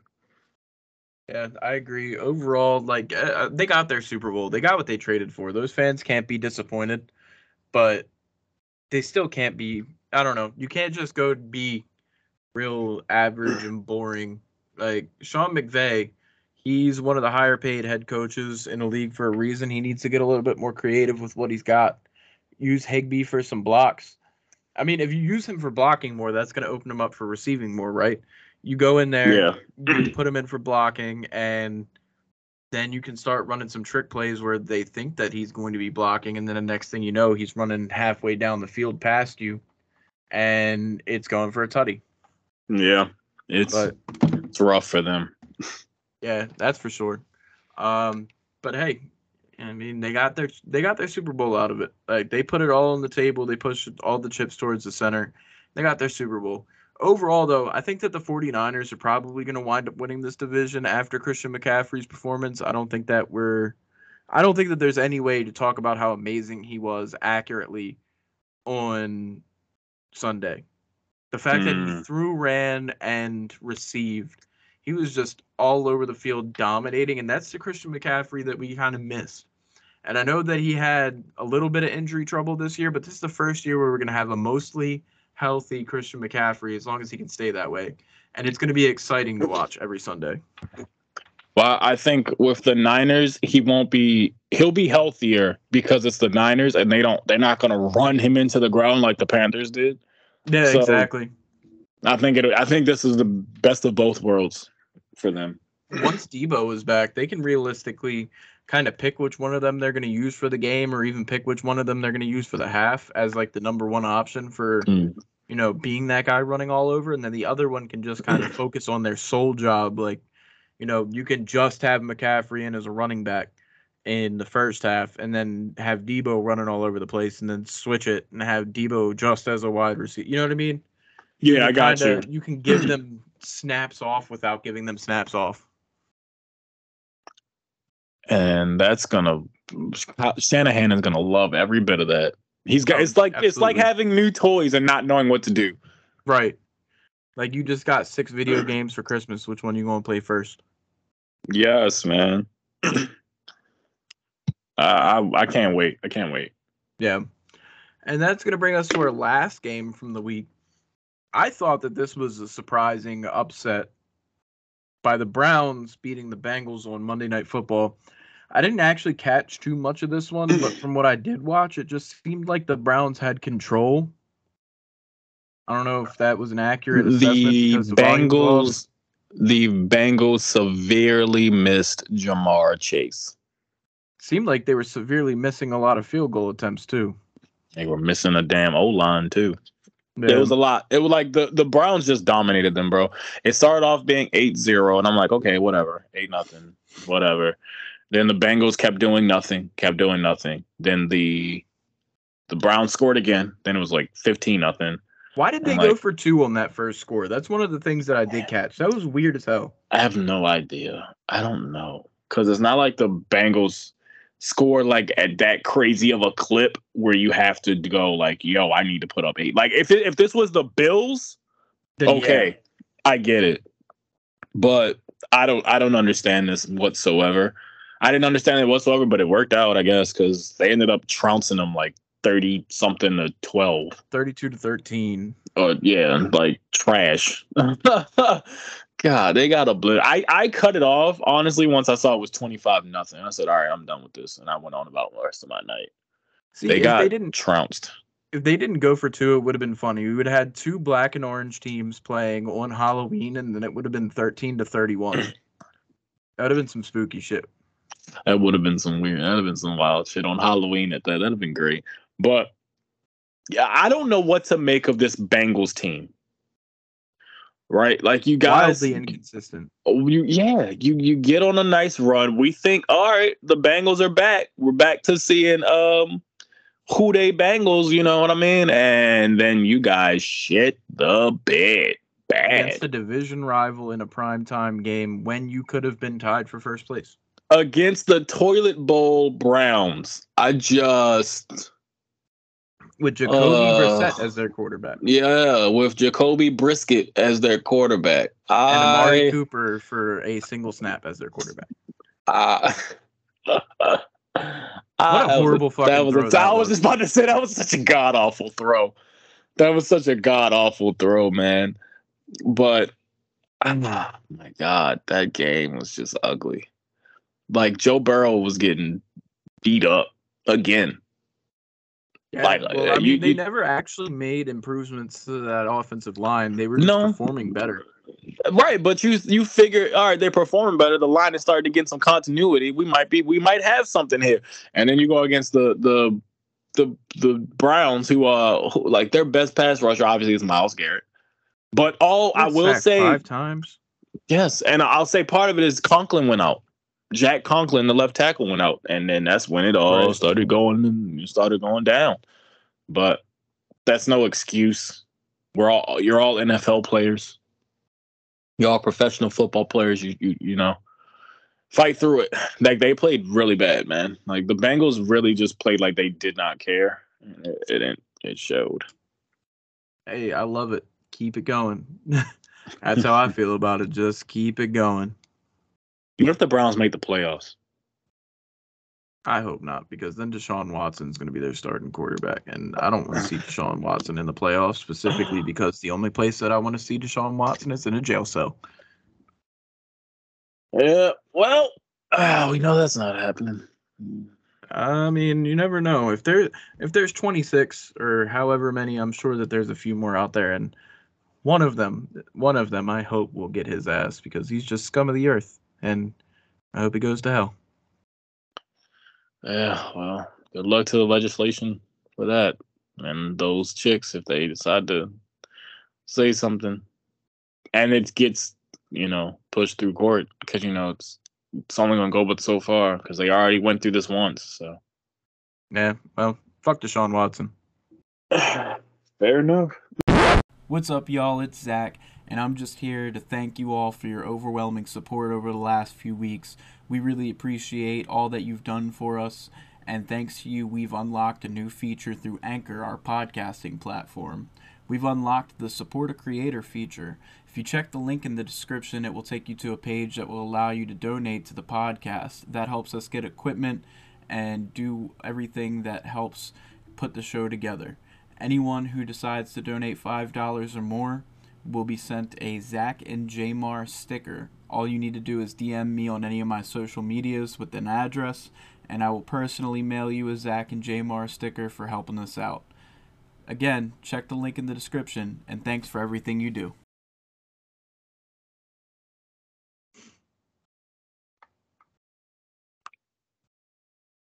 All right, so last but not least, we're going to wrap up the week with some NBA talk. Don't have a lot for you so far. It's still early in the season, but we do have one very interesting storyline to start the segment off with, and that is that the Nets have quote unquote mutually agreed to part ways with Steve Nash in order to sign Celtics suspended head coach Udoka. I, I forget his first name. It's Ife Udoka, right? It's it's Ime Ime Udoka. Ime Mhm. Udoka. So Udoka, who was suspended for a full year, now gets out of his suspension by being signed by the Nets and gets to go right back to coaching and suffer no consequences to his actions. I think they're still. I'm gonna be real. I think they're still working through what his actual uh, consequences will be or should be. Excuse me. And I don't think that gives him a right to be looking for another job. Like I don't think he has any. I don't think they should be allowed to even announce. Oh, we're you know we're looking at Udoka. Nah, you need to wait. You need to wait and find out all you need to find out before you make this decision because no. Let's no. be realistic, though. Let- Let's be realistic. This was a team suspension. Like he was suspended by the Celtics, not by the. Mm, okay. All right. That Yeah, okay. Okay. I get it. Big distinction. But the fact that the Nets are willing to go out and make this move when they've already got tremendous issues in the locker room. I know that Udoka was a good coach. He got his team to the Eastern Conference Finals last year, whatever. But you've already got enough toxicity in your locker room as far as Kevin Durant goes, as far as Kyrie Irving goes, as far as Ben Simmons goes. This is a bad team with a lot of toxic personalities all melding together into the locker room. And then you are going to take the workplace sexual harasser, allegedly, and make him your head coach. It just doesn't make any sense to me, especially after Kevin Durant tried to establish power in that franchise, tried to take over, pretty much force them to get rid of Nash. And then they wind up getting rid of Nash anyway, which to me just makes the Nets look weak. Nash That's was a Kevin scapegoat. Durant. Yeah, Nash was a Durant's scapegoat for all that shit. Yeah, Nash was a whole scapegoat for that shit, and it's not fair. But I'm not gonna lie to you, I didn't like him being signed in the first place because he's had no experience as a as a coach at all, like none. At least Steve Kerr assistant coach with the Lakers for a little bit.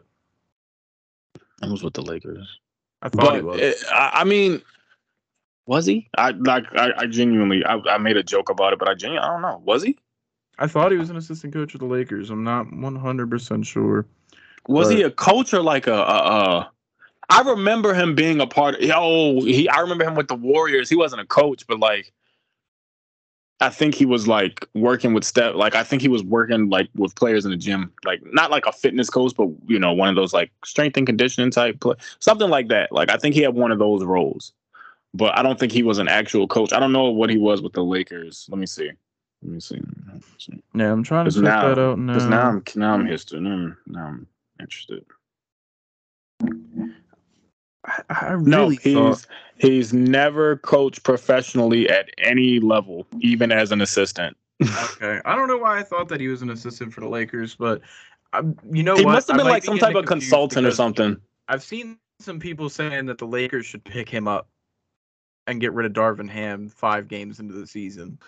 Mm, Yeah, no, don't do that. He's never coached. Don't do that. I mean, it's not like it wouldn't be the same exact situation of just him as a scapegoat. And I think that they need Darvin Ham around because they need that defensive minded coach. I'm about to say yeah, and at least Ham was some type of a assistant coach. You know what I mean? Like he Yeah, he prides himself on defense, and like the defense for the Lakers hasn't been bad. They just can't shoot still. So yeah, and That's- like Ham, he comes from the 2004 Pistons, where the Lakers could use a little bit of that attitude in their locker room. hmm And- most definitely. But to bring it back to the net situation, all right, Steve Nash, maybe he wasn't a great hire, but at least Steve Nash, like, you know, he played the game. He was somebody that could have been a good mentor for Durant, Irving, Harden, Simmons. He could have been somebody who at least could get in their head and help them out with things. But in the end, I don't understand why they resented him so much, other than the fact that they wanted to establish that they controlled the team and not the And I think that's of the team. solely what it was. Like I don't think it was anything with Nash. I think I think they didn't like I think Nash tried to assert himself as the head coach and they didn't like it. And because Nash, I can tell he doesn't have that authoritative voice or tone with him, you know what I mean? Like he doesn't Right. scare you the way uh the way uh, uh Doc Rivers can kind of put a little bit of fear into you, the way the all these other coaches do. Um Tom Thibodeau, uh, uh, I mean, Budenholzer, all those players. You know what I mean? Nash. We can't just act like Nash is some type of bitch, though. I mean, when he No, played, no, I'm not saying that at all. I just think he's I'll say he's probably soft spoken. I've never Yeah. talked to the guy, but I think he gives off soft spoken, and that to a bunch of players who already think that they're tough shit, tough Tony. You know, they're top of the line. Th- That's where you can where that boundary gets crossed. Where it's like, man, you can't tell me what to do, bro. You barely talk. Like you, you don't know. You don't know shit. Like stop, act, stop acting like this man wasn't a two time MVP.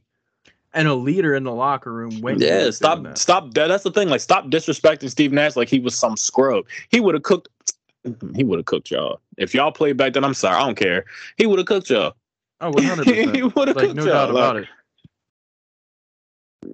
Like, And the man played with Kobe, so uh, Yeah. I, am sorry, but I- like I mean, it was in the final. It was in his. It was in his later years, but still, you played with Yeah. Kobe and you played against Kobe. So like, don't sit here and play that game like you, like y'all know. Y'all ain't y'all ain't won nothing. Neither uh Kyrie won, but Kyrie won because of LeBron. Like Kyrie hit that shot, but let's be real, dog. Kyrie make could never be the number one on a team.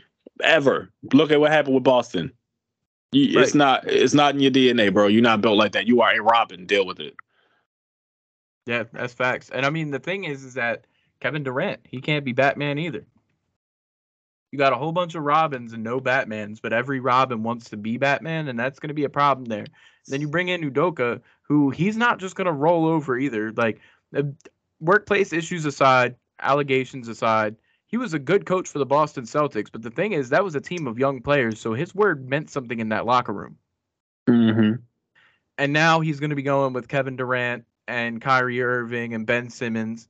And they're not going to listen to shit that he has to say. And they're not going to give him the opportunity to make the impact that he's being brought over there for because the group of divas, I'm, I'm going to start calling them the Spice Girls.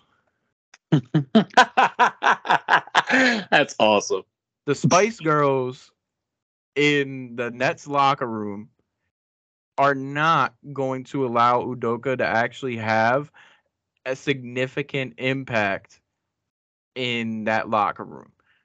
There's no way. And as soon as he starts to try to establish himself the way that I'm sure he did in Boston with all those young players, the Spice Girls are going to go crying back to the general manager and the owner of the team and try and get him fired as well because anybody who doesn't align with their way of thinking, they want to get out of there.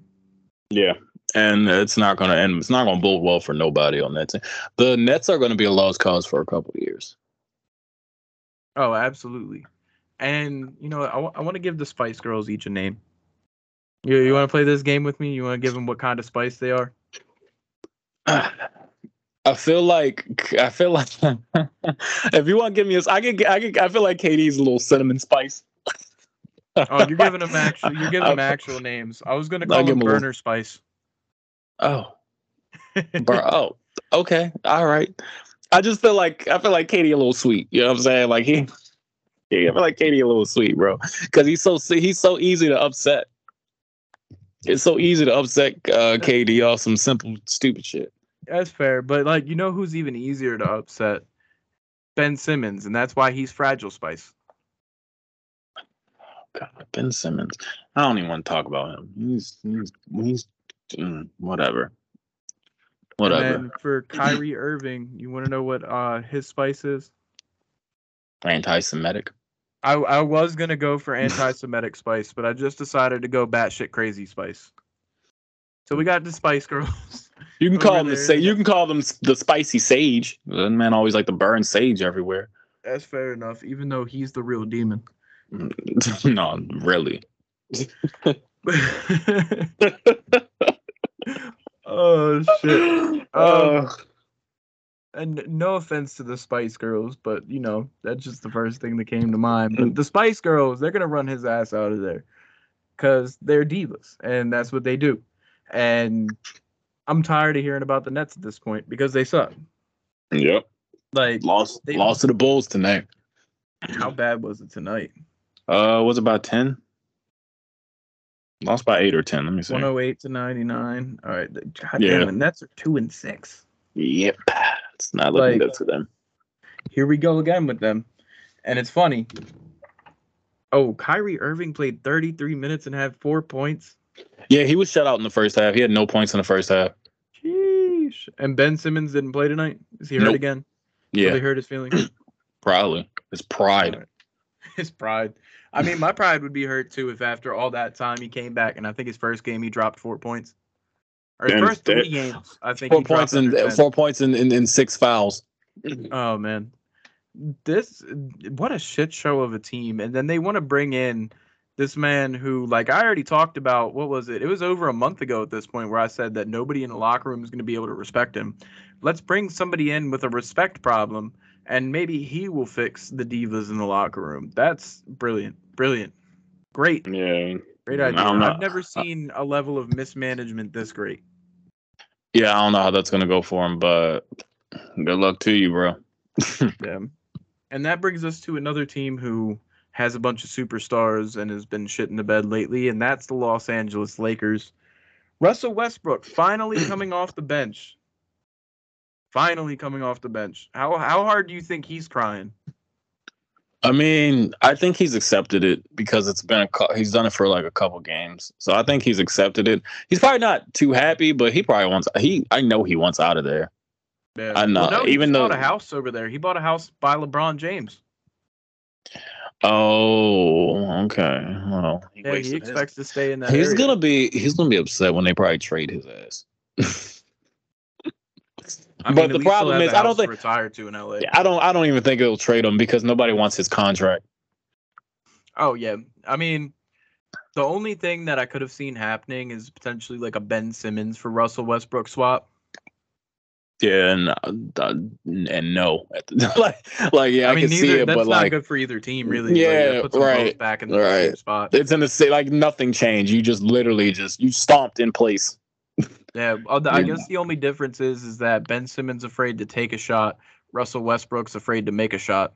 Yeah, it's real rap. But I mean, him coming off the bench helped them. He got they got their first win because of it, um, beating the Nuggets. Uh, you know, so that helps. You know, now you're one in five. But maybe this is what you needed. Maybe this can be you got your first win under your belt. Now let's see what you guys can do from here. I mean, he scored 18 points both times he came off the bench, as opposed to I think he had uh, two points, 10 points, and then 19 another game. Mhm. So he's more efficient off of the bench. And also he's going up against like the second wave right there, like when most of the was about to say- starters are out. Like yeah, and I was about to say it, it allows him to be the ball dominant player that he is coming off the Right. bench. and you can't have him being ball dominant with LeBron James on the court because LeBron will spread the ball out and give it to everyone, but then he gives it to Westbrook and you're never getting that back. Yeah, nah, nah. He's gonna shoot it off the top of the backboard, bro. It's a wrap. Call that blockbuster because it's going out of business if you lend it to him.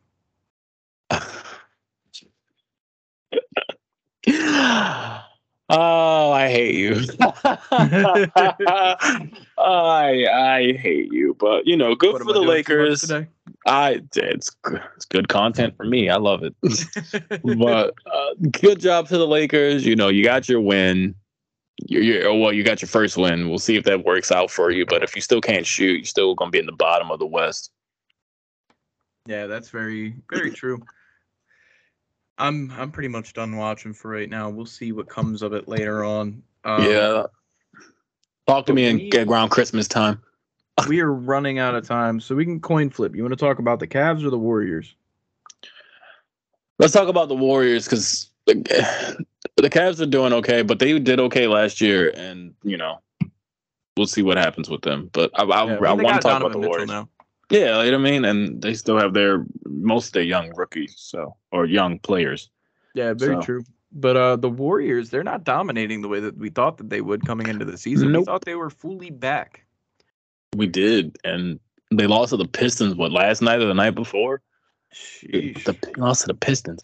So is this a problem, or are we just are we just going for a couple bumps in the road? Like that's the real question. Uh, I hard for me to say at this point. I mean, Oh, I'm sorry. I don't mean to cut you off. They lost tonight. did they One lose tonight? 116 109 to the Heat. And the Heat And are the Heat now great. and now the they have the same record now at 3 and 5. Hmm. Well, it looks like uh, our Thompson was back in the lineup tonight. I know he missed the last game. Yeah. I'm, I'm not seeing a lot of production from their bigs, like over there with Looney and Green. It also looks like you're not getting a lot of bench production. I don't know. Uh, you think Jordan Poole's having trouble seeing the basket because of the eye, or I, I mean, I don't know. He he had a nice little run uh, last game where he scored. I think he scored like twelve straight points for the the uh, Warriors. So like he has he's had nice runs, right? but once he cools off, he cools all the way off. Mm. And that's like that's kind of the thing. Like he's he's he's good, but he's not consistent. And I mean, yes, it's an 82 game season. So for those who say, well, he's not going to play great every night, I get it. I get it. But when you, let's be real, Jordan Poole is a loudmouth. Oh yeah, that's facts. When I you mean, when he you didn't get talk punched in the mouth for no reason. for nothing, yeah, he ain't get punched in the face for, for for nothing. So when you sit there and you talk that talk and you call yourself one of the spl- you consider yourself a splash brother, and you know you sit up there and do all that stuff and It's more like a splash cousin. Yeah, basically. And you sit there and you do all of that. And you come out and you know you play well and then you play like crap the rest of the entire game. It's like uh what do I take from that? What are are are you real? Are you for real? Are we just are you a facade? Are we just playing with you? Because they just paid you big money. So you need to start you need to get it together. And he's gonna be a key on whether the Warriors are really good or really bad. Yeah, I agree. I think that they need to get that production out of him. And you're right, it is a long season, but also we need something to talk about on Tuesdays. So, you know, we go at it game by game. We talk about what's going on right now. Right. Right. We have and no way of knowing if these are going to continue, but we got to see trends and we got to address them as they're happening. Absolutely, absolutely. And Jordan Poole, I think Curry's a little bit on the struggle side too. Like he scores, like if I if you haven't noticed, Curry will score like thirty points, but he'll shoot like ten for ten for thirty from Right. the field. So like he Yeah. gets his thirty, but it's not an effective, uh, efficient thirty. Right. Yeah. And then I mean that happens when you can't really score any other way sometimes. I mean, I know that they still have um Oh god, why is that escaping me right now? Wiggins.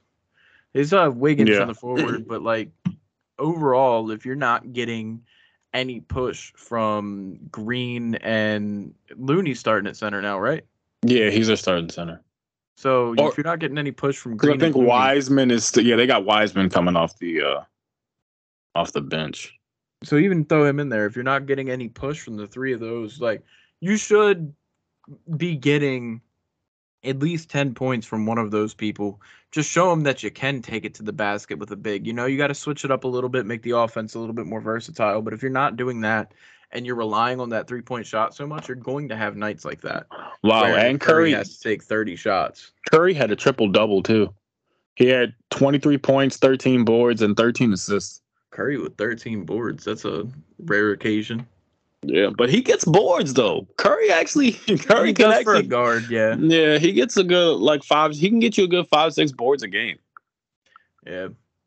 But overall, like I wouldn't hit the panic button. Obviously, it's just Nah, I, nah, I thought that they would come out the season seven and zero or whatever, and Yeah, I think they. I figured by this point they would have maybe one loss, not five. agree. Like I just figured they'd come out of the gate storming, but uh, so far it's really been the surprise teams who were who were doing that. I mean, you got just like the Cavs. It's just like the NFL right now. Yeah, and I like seeing parity. It makes the league more interesting. So hopefully that keeps up. I don't want to see you know the favorite just dominate the whole season, and there's no question about it. Yeah, yeah. I don't like. Yeah, I'm with you. I'm same with the as far as the like. I don't need dominance from the same five teams because then I feel like I'm going to get a repeat in the playoffs and like. It's different because it's a seven game series, so anything can happen. So it kind of makes it a little bit better. But like there are certain matchups where you're like, I know who's winning the series ultimately. One hundred percent. I agree. But I think that's all that we have time for today, unless you got anything else you want to add in. I don't think there's anything anything else going on sports wise. I think we covered a great deal. That NFL trade line did a lot for us. So Yeah, that's think, for sure. uh, this has been a long episode. yeah, I, I, had think to I close think my we did. window good. because of a cricket, so it's hot in here. I'm gassed. out I'm here sitting here. My my I'm out here. Lose my electronics are dying on me. Had to do part of a segment without my mic. I hope y'all could hear me. If not, you know, deal with it. But but you know, so you know, things happen. It's part of life. got me over here doing the bubble Jimmy Butler once I've hit the end button on this podcast. Say I feel it. All right, but we'll be Uh, back with y'all next week for week nine. I'm Zac, I'm JMar. and have a good week. Make responsible choices. Eat that Halloween candy. All that shit.